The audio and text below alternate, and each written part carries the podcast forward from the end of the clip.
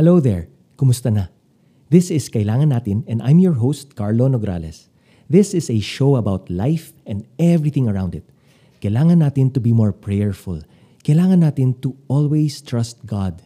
Kailangan natin to enjoy life. Kailangan natin to maintain a positive attitude. Kailangan natin to be more cheerful and happy. Kaya tara, samahan mo ako.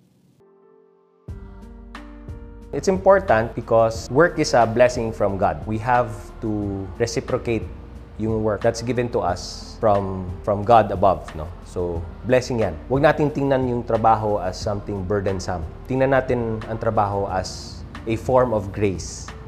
And because it's a form of grace, then you have to make it holy. You have to make it divine. You have to think of it as you and God co-creating the work that you do. So consistency and perfection in the work gives glory to God. That's how I, I view it. We're put in this world dahil may mission tayo. And yung mission na yun, we don't know yet. Pero depende na yan, makikita natin yan kasi guided ka ng God.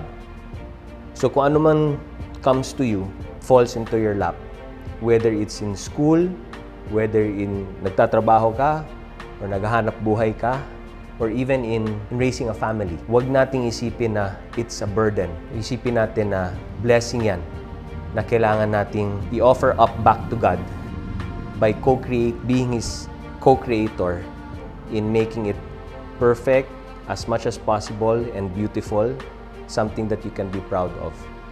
So, if you're consistent in that grace, in the work that's given to you, in that blessing, and you really exert your best, uh, then that's all that God wants to give your best and offer it up back to Him.